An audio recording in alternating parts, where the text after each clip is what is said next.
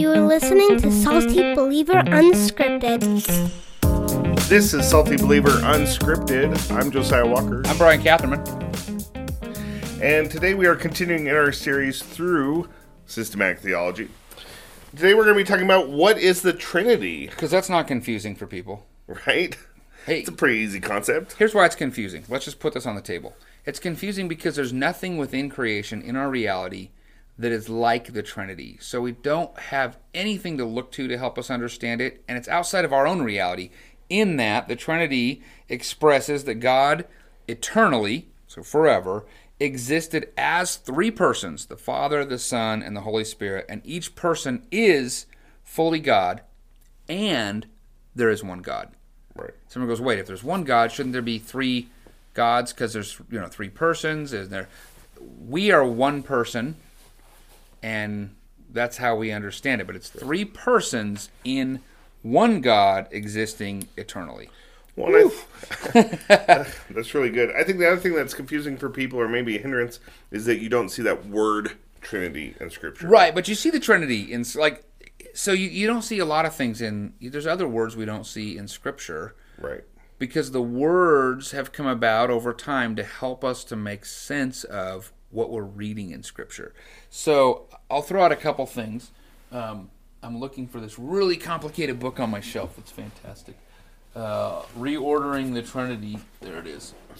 By uh, Dr. Durst. Right, he was the chair of my committee when I was working on my um, doctorate. Anyway, so here's some places. There's lots and lots of places where we can see the Trinity in the Bible, even if we don't see the word Trinity.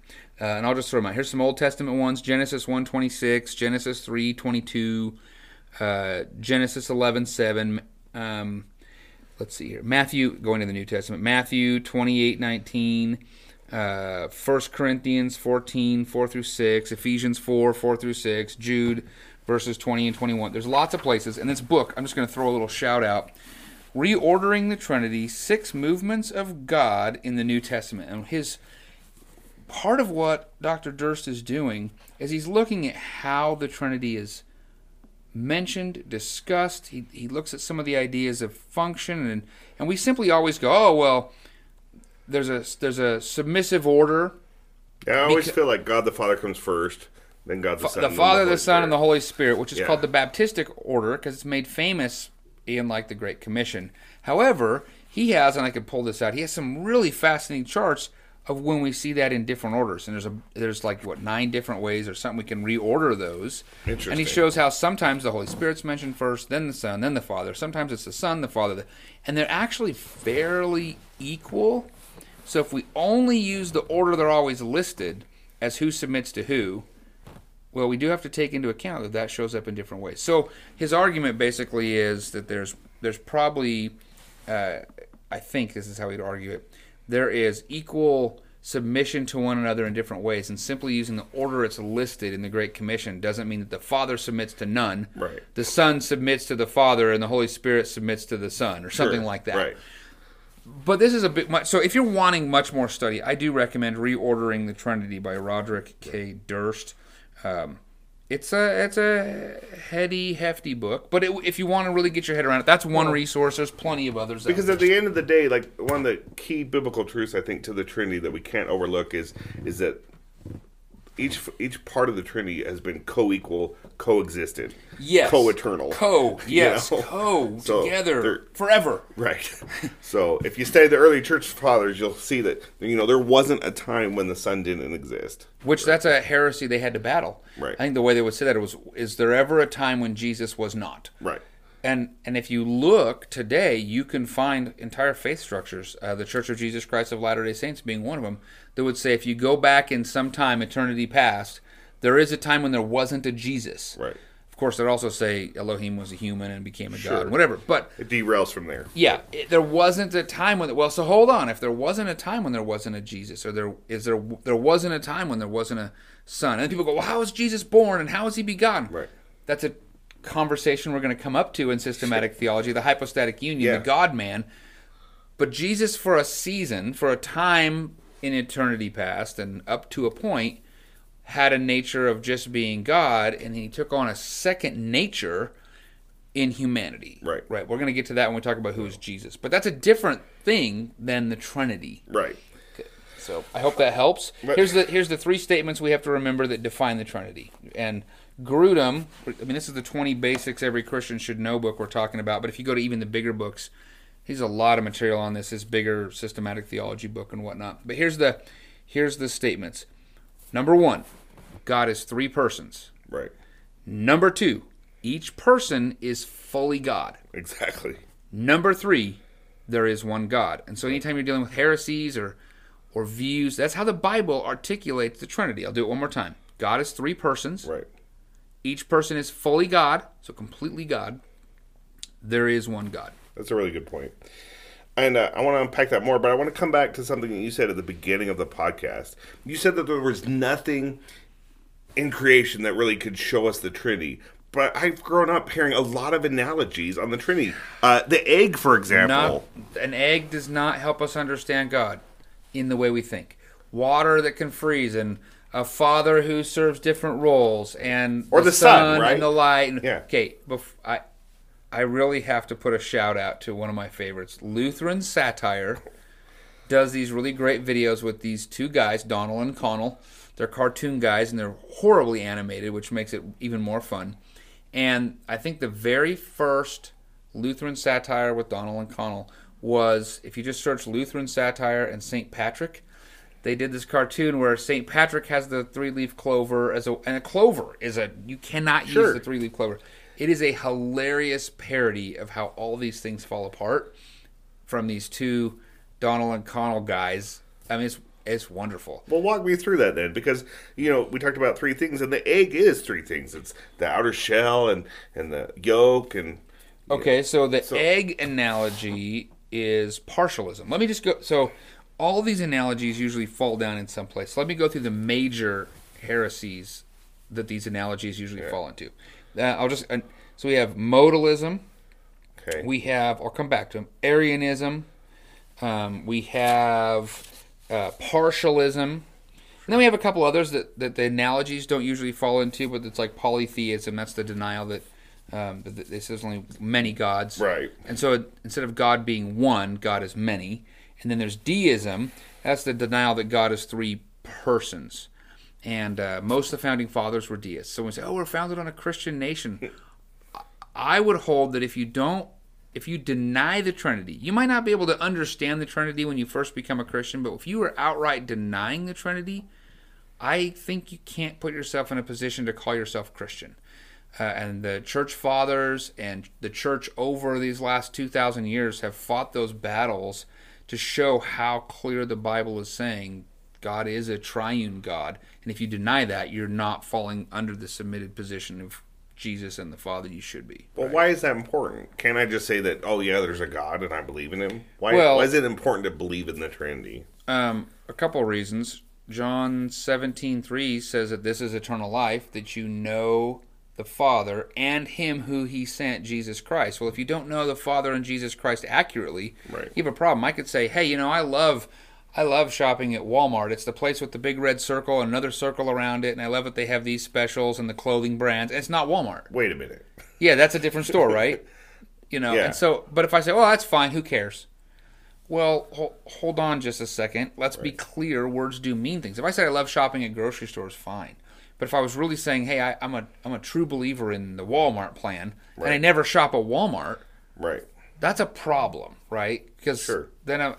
but if that's just grocery shopping or clothing shopping, we're talking about eternal significance here. And there are churches and there are entire groups of people and faith structures that hold to some of these, um, to some of these heresies. Oneness Pentecostals kind of go to a modalism thing where Jesus is this way and that way and this way and that way. It's all Jesus.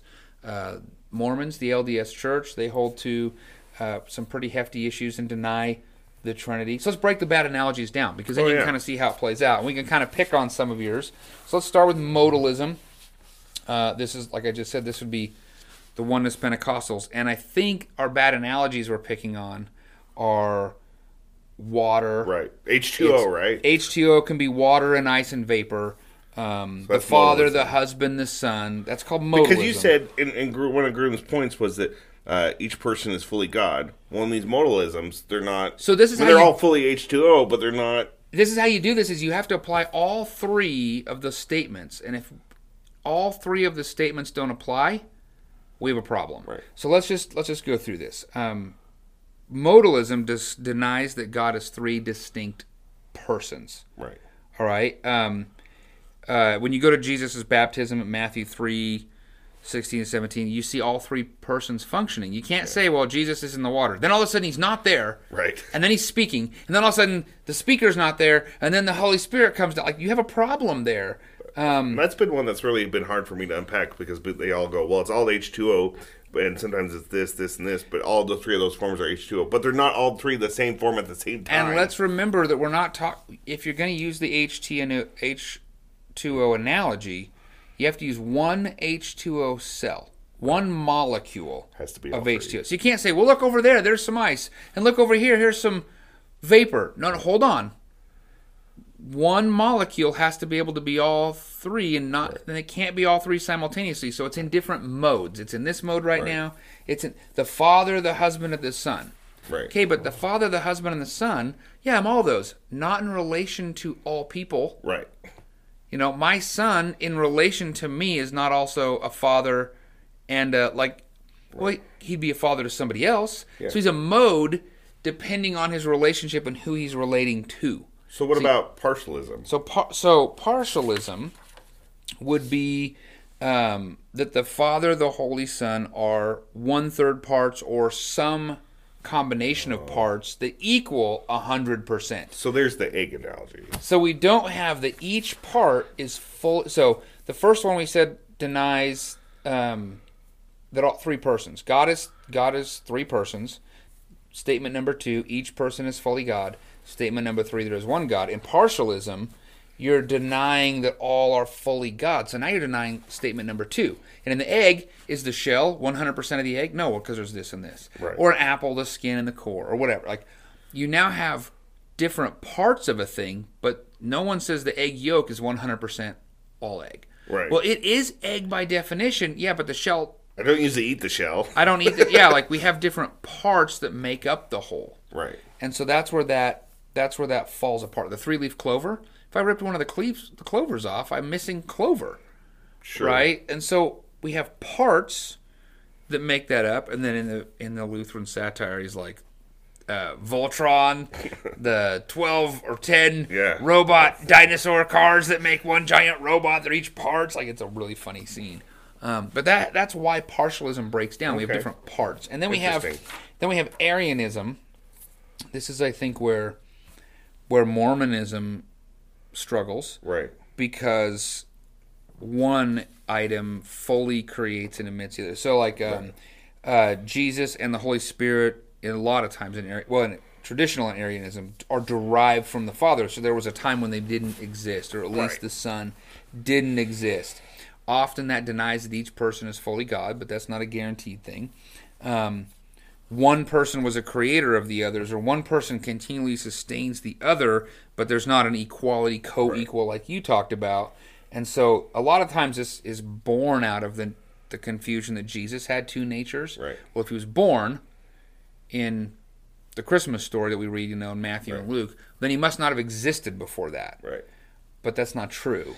Yeah. That's just that two nature problem. So the bad analogy, like sun, light, and heat, is a really good example. Well, there's the sun, and there's light, and there's heat, except the light and the heat are emanating from the Right. sun. Yeah. If there wasn't the sun, those other two wouldn't exist whatsoever. And so this is where this is problematic. With Mormonism, they believe there was a time when Jesus didn't exist, and then the Father eternally gave birth to the Son. And, and incidentally, he also gave birth to Satan and gave birth to humanity, and all those are exactly the same. Which is confusing because when I read John 1 1, it says, In the beginning was the Word, Jesus. Right, and the Word was with God, and the, Word, was, God. You jump so- down to verse 14, the Word became flesh. Right. Well, that would deny that in the beginning. Right. Nope, it happened when he was born. Well, Right. hold on a second. So that's that's Arianism, named after Arius. Right. And when I read about that debate in, in church history and stuff, I see that one of the big key factors that they used to kind of explain that was that Jesus was begotten, Yes. not made.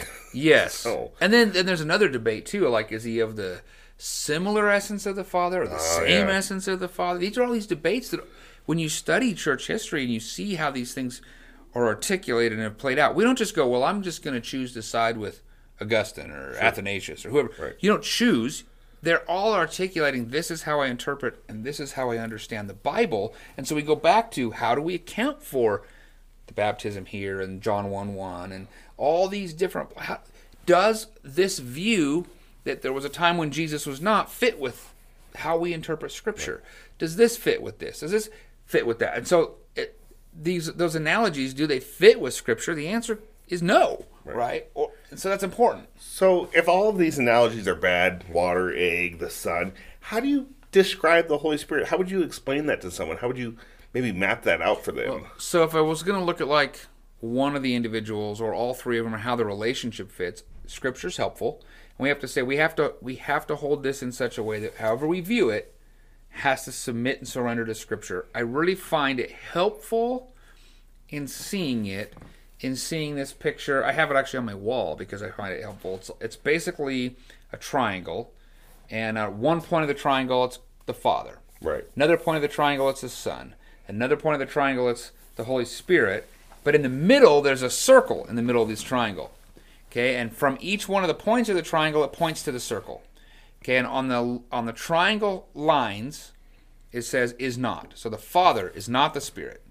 The Spirit is not the Son. The Son is not the Father. Okay, we Right. got that. But then there's a little line that goes into that circle. And in the middle of the circle it says God, mm. and on the little line going in says is. Right. So the Spirit is God. The Son is God. The Father is God. That's, That's good. it's not an egg. Right. it's not a water molecule, but it's a diagram that just says the relationships. It's a relational diagram.